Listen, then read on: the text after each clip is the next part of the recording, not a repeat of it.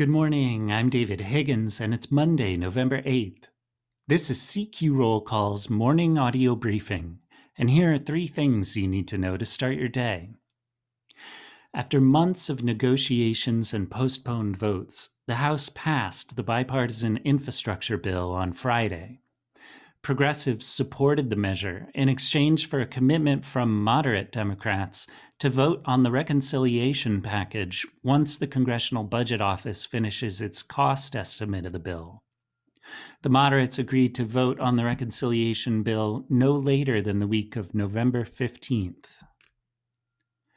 Next, dozens of Republican senators want to amend the defense policy bill to bar settlement payments to migrant families who were separated under the Trump administration's zero tolerance policy. While President Joe Biden initially said last week that the payments would not happen, the White House later walked back his statement, leaving the door open for settlements. And finally, Democrats are looking for takeaways and culprits after their party lost ground in the elections last week and made Republicans optimistic for 2022.